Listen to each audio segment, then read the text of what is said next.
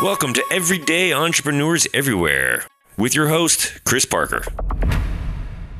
And welcome to Everyday Entrepreneurs Everywhere. This is Chris Parker, and I am with Reinier Willems again. So um, we're going to flip the script on this as Reinier is doing some some research and some work, and and he has some questions for me. So just in the spirit of playful discovery and, and sharing, uh, we just decided to press record on this and let's see how it goes. So, uh, for this podcast, I am getting interviewed by Reinier. Reinier, uh, tell us tell us why we're here and what we're doing, and uh, and fire away.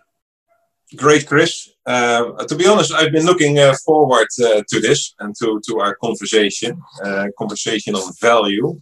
Um, no secret. I'm passionate about the concept and the notion of value, uh, but it's a broad notion. Uh, it can mean many different things to different people. And at the moment, I am uh, speaking with leaders in the business uh, world, uh, academics, healthcare, and also culture um, to find out what what is value actually. And um, so I have a few questions for you. Mm-hmm.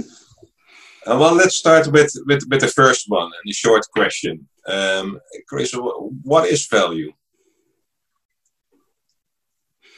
What is value? You you did give me a, little bit of a preview of, of the questions um, about a week ago, and my my brain has also been rushing with with different ideas. So I have um, a couple different answers to that. You said it was a short question. I think the answer might not be so short.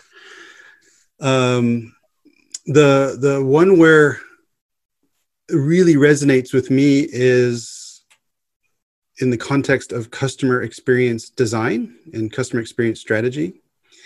And uh, from that uh, one of the things i've learned uh, as the psychological aspect behind customer experience is the difference between the experiencing self and the remembering self.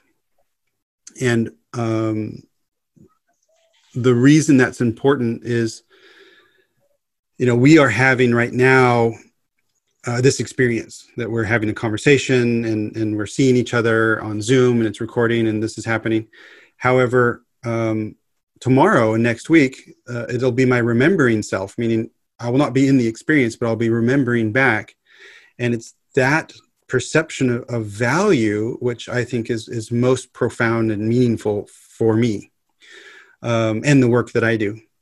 Now, the reason why that is profound and valuable is in a business context and and well, I guess in a you know personal context, is it's the it's the remembering self um, that drives um, future decisions, and so loyalty decisions, referral decisions, um, and building off of um, Alpha de Hayes' work, who, who, used to be with Forrester.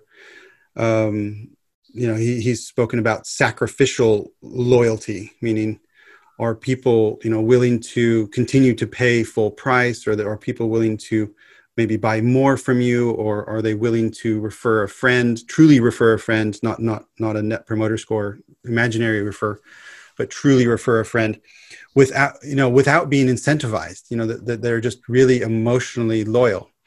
And that emotional loyalty comes from the the the the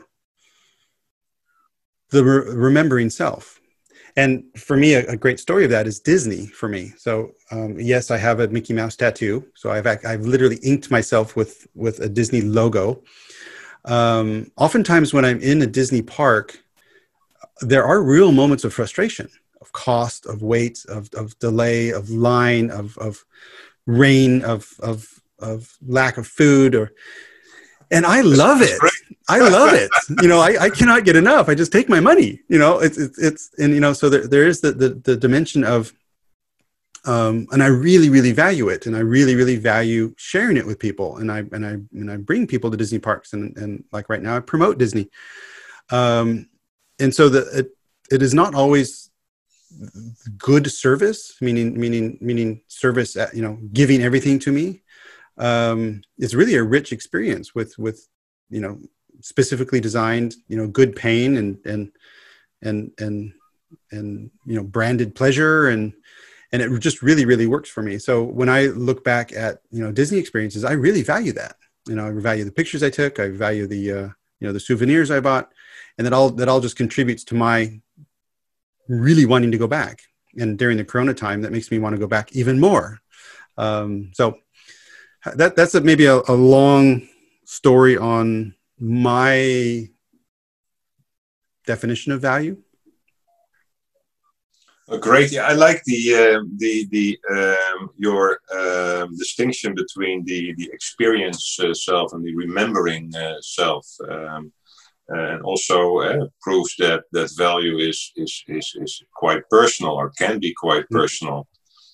Just a little yeah. challenge. Uh, suppose you're you're selling an ERP system or something not so maybe not so exciting to some people. Um, how yeah it will be difficult to find that level of personal value. Well, I don't know. Um, I'm in the process with a fashion brand right now, and they and they are in the market for an ERP system, and and they have actually you know engaged me to give advice on that. So, and um, um, not surprising, I have taken the the position that I just described of basically saying, okay, you want some advice on technology. Um, that is going to be the last thing we speak about. So before I can give any advice on technology, tell me why you're here as far as like a mission purpose of the business. Why do you exist? Um, and you know, and obviously profit is is a result. You know, it is you know part of any sustainable business is is a, is a profit motive. Um, who are the customers? Meaning, and what are the channels that you bring your your product in this case or service your experience um, to your customers um, i've purposely gone out and and looked at and felt you know in this case uh, shoes um, in stores in the brand store um, just to discover it and spoke to the different people who are are delivering that experience. So so the the, the b2c online salespeople the you know people in the in the retail stores they sell to they're they're sellers that are selling to buyers um, and discovering okay well what's happening here? You know because there's a value creation value capture um, dialogue dance going on. And can you quantify that? Uh, meaning what is the expected you know call it revenue or margin contribution now and forecasted in the future versus the costs. And the costs yep. meaning um, you know shared overhead costs shared marketing costs as well as direct costs that you can attribute. Um, and then from there you go into the actual um, you know process uh, system and data you know that that sort of operating model aspect and say okay well what is it about you know that's where the value you know talk about the revenue creations coming from and then on the flip side is what are the inefficiencies so, so now we're getting into the process, the, the whole discussion of the process. And, and in my experience, the um, ERP implementations, the, the true value of that is actually the process thinking you do before you even implement the system. Um, you know, you, I think you can get 80% of the value just by really thinking about your process. Yeah. And the more standard, you know, standard or clear less exceptions with the process, of course, the more simple the ERP system will be. The yeah. implementation consultancies won't like that because they thrive on complexity. Um, yeah. And the more complexity they can they can bake into it, the more uh, you know consulting hours they have. Yeah. Um, that's also why um, I, as a principle, separate um, people giving me tech strategy from doing tech projects um, because let's just avoid any possibility of of um, you know conflict of interest there. Yeah. um, and and then also then look at okay if you have in this case say 20 applications in your landscape and you need to do an upgrade what other applications can you um, either remove or or or replace or integrate better? So there's a whole there's a whole cascading discussion of value that has very little to do with technology here. You know what what what is the contribution to the to the actual you know revenue? What is the productivity as far as cost saves? What are cost cost avoidance? Um, how can you create value you know through through process clarity? Um, and then what i actually did yesterday is went back to to the the ceo in this case and and, and told him i said well you're looking at the ticket price of a new ERP system, and that's not your biggest cost. Your biggest cost during this whole thing is going to be your people's time, your best people's time, not focused on your customer for a period of six to 12 months. So let's also put the cost dimension in, in perspective here. And, um, and you, can, you, can, you can very easily uh, make also kind of your back of the napkin calculation and uh, make a first quantification at it uh, quite simply. And it doesn't yep. have to be uh, academically um, uh, correct and whatnot, but but gives a first picture, and that that that will, I think, that will create insight. Yeah, and and again, this, this is not what I typically hear in the market. So, so you know, when I when when I come in and say, "Well, you want me to give you a technology advice," yeah. I'm going to talk about that last. Um, I think that I think at the, least you took the learnings of uh, many years and thousands of failed CRM uh, implementations back in the day. We all started with technology, and then we had to figure out what was the process actually, what, what the thing was implemented already, and and, and yeah. So good and thanks for that. Yeah yeah. But it also uh, for me an observation in, in, in, in this example is that um, it is very easy um, uh, to make things complex and, and to talk about the complexity and, and, and you know you can and throw in all kinds of um, uh, system uh, terminology and, and requirements and whatnot. That, that's the easy part distilling it down to, to, to, to the essence and the essence and the value essence, if you will. Uh, that is the hard part, and that is what uh, I hear that you are doing in this case. And and like you said from your CRM experience, that I think you know if, if you've lived in, in a corporate land for longer than you know ten years, you will have suffered from a, a large scale system implementation, and the hard part um, will happen and it's just a question whether you do it before or after the uh, and, and, if you do it after then you're going to be really limited in your scope of, of options because the system will already be implemented and, and basically you're stuck. So um, so please do the hard work. It's good work. It's meaningful work. It's valuable work. Uh, do that up front and then that yeah. will actually minimize the pain and suffering. Because i was talking to the it guy there yesterday. I said there will be a trough of disillusionment. The, the whole you know the, the the valley of despair on the first day that will be there the question yep. is the hard work we do now will minimize the depth of despair just so, yep. so you just have to pick where your suffering will be in order to get to the um, you know the productivity or, or the value you know the promised land you know after the implementation yeah, and that, that, that reminds me of uh, a number of interviews that I recently had with um, uh, procurement professionals and, and, and also talking about their perspective of value. And mm. with, with these type of projects, Chris, and the approach that you are uh, describing, um, this will also take um, um, uh, sometimes a bit of a different perspective from from the buying organization, and let's call it procurement for now um, I get a sense of security and a sense of de-risking if I, based upon the technical specs, uh, really describe to a supplier what it is that I want, certain APIs, certain whatever, um, and that gives a, a, kind of a sense of security, at least as a procurement person. This is what I get, and now we can we can we can control that, and then that's done. If it mm-hmm. works or if it delivers value, that's somebody else's issue. So if you want to open up and say, hey, I'm open up uh, to together, first go to this process that you just described and, and talk about what are the outcomes that we're after. And based upon the outcomes, then start to work. You need to be able to take a little bit of risk um, because you cannot specify everything up front um, and, and, and determine what the world would look like in six months from now. So that also takes a little bit of risk, sometimes a little bit of corporate courage, uh, courage um, um, to go that route. Um, which is also a reason that in some companies, also the buying organizations, is it really difficult to buy on value rather than to buy on product specification. Um, it's a challenge. I, I have m- well? many reactions to that. Um, two main ones. The the um, the benefactor of the purchase is not procurement it's actually the business organization and i think if the business organization is lazy and not able to really describe um, why and what and when that they want what they want, then it's actually setting up procurement and the supplier for failure.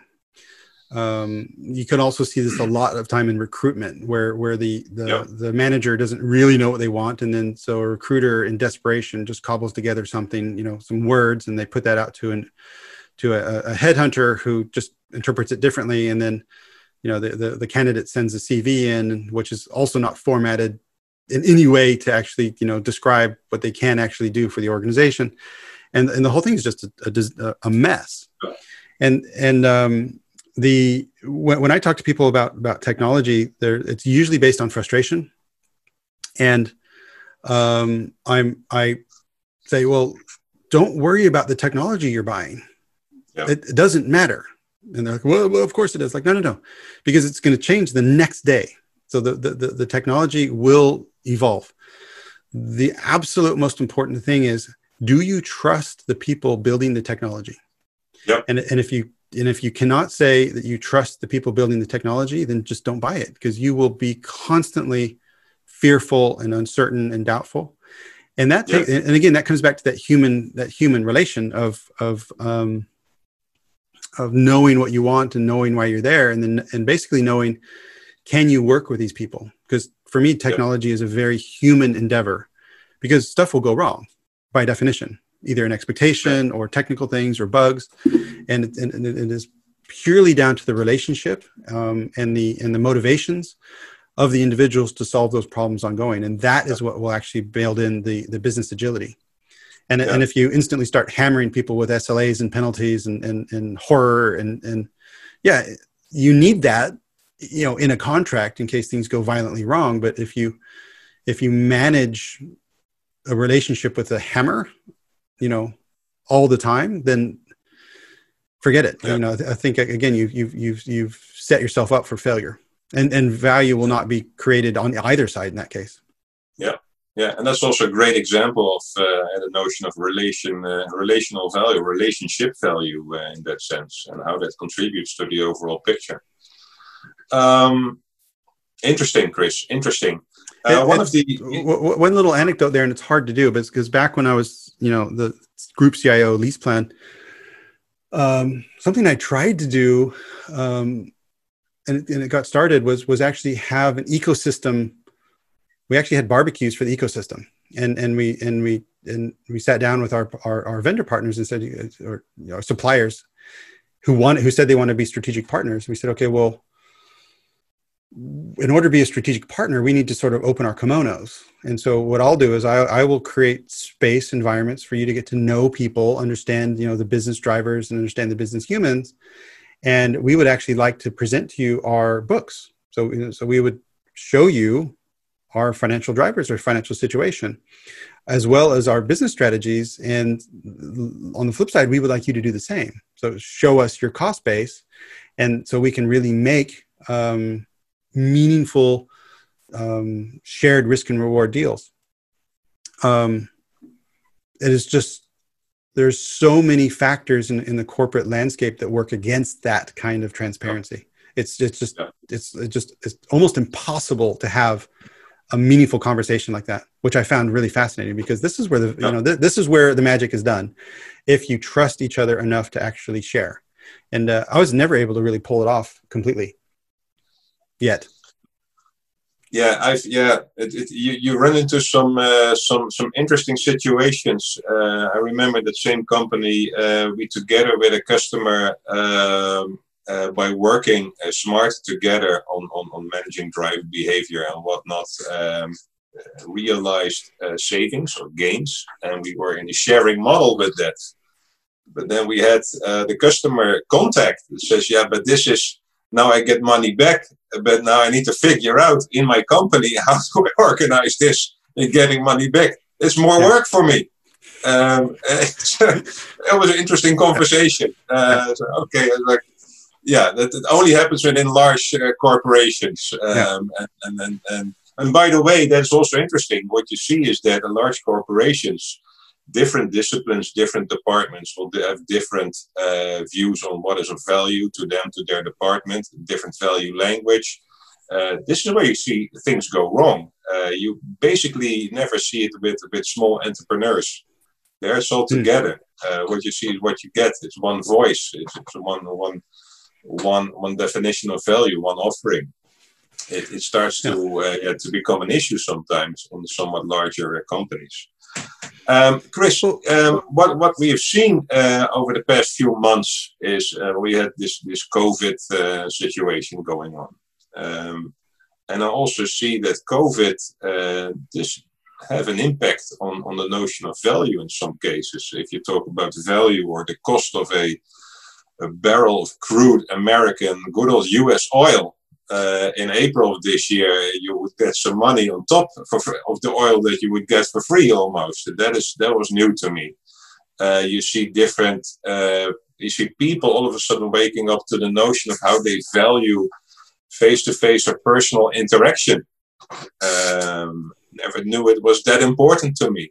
Do you see uh, a shift in the value or value perception uh, in people or businesses uh, due to the uh, current uh, COVID situation? Um, again, just a whole waterfall of, of thoughts from that. Um, one answer, well, obviously, yes. And um, as I've been in contact with with so many people, also through the podcast and through my other you know expert networks and things, I, there seems to be two. If you can bucket them in two sorts of approaches, that you know, and and I would call it maybe the abundance and the scarcity mindset. And there are some people who and organizations who have said, "Hey, this is a temporary thing, and there is abundance, and and and even though we're suffering now." Um, let's take care of our people. Let's let's you know you know send them desks and things at home and make sure that they're okay. And, and you know that's one response. Um, another response is um, more of a scarcity of oh my god you know you know we need to really batten, da- batten down the hatches in order to survive this. Let's let's jettison you know all the dead weight. Let's maybe even use it as an excuse to execute some some strategic restructuring that we couldn't have otherwise. Um, i'm really consciously not applying judgment to either of those right now because wow those are hard discussions to have and those are hard decisions to make. Um, but the, those are sort of the two main sort of themes of reaction. And i think that those are driven by the perceptive of long-term value potential of either people have a, a, basic belief that it's there or a basic belief that it's not there and then they have to therefore work for it. Um, i've had some delightful um, discussions around um, redefinition of value provided based on purpose. And I was on one um, sort of mastermind call with people in uh, in South Africa, which was which again I saw this scarcity uh, abundance thing, and and at one point I had to introduce and say, why are you being so negative, people? You know, you know, okay, let's let's. It's easy to get on a, on a call with 20 people and start complaining, but um, I'd rather not do that. You know, let's start looking for opportunities. And then during one of those sessions, a lady um, very entrepreneur lady in in in a um, essentially like like a, a, a, auto servicing company, um, like a like an ANWB or, or AAA type company, and um, and she said, yeah, well, the reason we exist is is to basically provide services to travelers, and now no one's traveling, and it yeah. was um, wow, that was what a what a cool and and that was apparently the conversation they were also having internally. Um, and the and the and the creativity that erupted from that open vulnerable question was like well and one of the one of the most beautiful one was like well you can still fulfill your purpose even though you, these travelers are not actually traveling.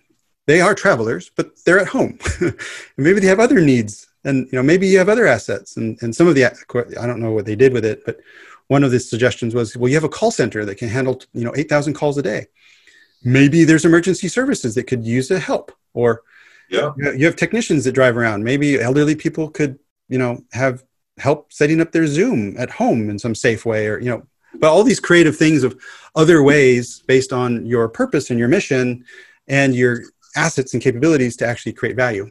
Um, um, lovely story uh, Granadilla Eats, um, and, and, and I've interviewed, interviewed them. I did a little similar to this. I was I was pursuing people that are really doing meaningful things during Corona, and I, I heard about Granadilla Eats, and I did the same thing. I said, "Hey, we're about to have a conversation. Let me uh, record it," and that turned into a podcast, which was great. Um, they were a swimwear company that was then basically shut down, and it was all also coming yep. into the winter in South Africa. And um, what they realized is they they had all the assets in place, and they and they, they realized that there was local produce farmers that had the restaurants and hotels were shut down, and so produce was going to go to waste. And there were people who couldn't go to the store, and the grocery stores were shut down. So they just, within like two or three weeks, they created a whole supply chain based on their capabilities to connect those two dots. Yeah. And um, again, that that was I think astounding because again, it was abundance thinking. So it was like, hey, what can we do? Um, and let's find with our passion and our assets other ways of creating value. Um, where things have not been so good and and and I've not found a solution to this is um, uh, that human contact that you mentioned um, in different executive discussions what what people are feeling is is the they're missing not not necessarily the human contact but that's also there but also what what what the serendipity factor. Because if everyone is an isolated in their in their zoom and and like us we're here and we're, we're on task the um the possibility for serendipity you know at the water cooler or you know at you know you know if it's a business conference you know the beer at night where the magic is done that that whole that whole magic you know you know fortunate accident serendipity moments are gone. Um and i think therefore people are are starting to need and want they're starting to recognize that they valued that, which used to be called waste. You know, you know, get from meeting to meeting. That used to be called waste, and now they're like, well, wait a second.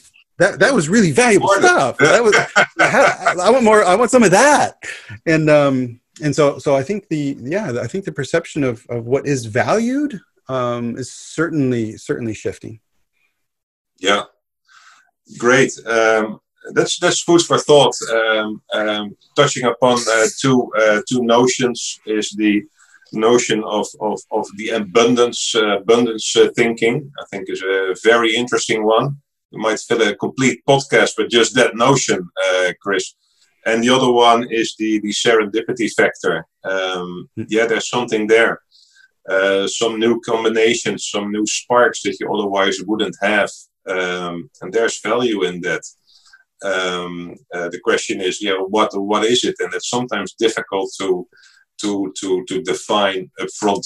Um, and, and that's that's the case with value uh, sometimes as well. Sometimes even with hindsight, it's difficult to see, but it pays to make it visible and mm. to to to and basically sometimes also to count your blessings in, in, in as a as a matter of speech. Very interesting, Chris. Um, uh, I could continue this conversation for the rest of the day. I know our time is limited, yeah. so I'd like to thank you very much for your insights. Yeah. Uh, I really enjoyed it, and um, well, uh, happy to. Uh, I would love to uh, continue the conversation some other time. Uh, but well, for now, thanks again.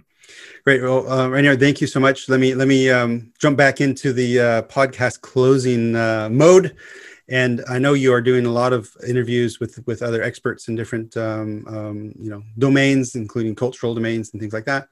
And so I'd really urge people to follow Reinier on LinkedIn, Reinier Willems, and as you know, sort of these insights and and this knowledge is shared, um, I'll be looking forward to seeing that come on your feed there, feed there as well. So um, I'll put Reinier's um, uh, LinkedIn in, in the show notes of this podcast as well. And um, really looking forward to see uh, what you discover after talking to people about you know value in these changing times. So great, I enjoyed this as well. Thank you so much.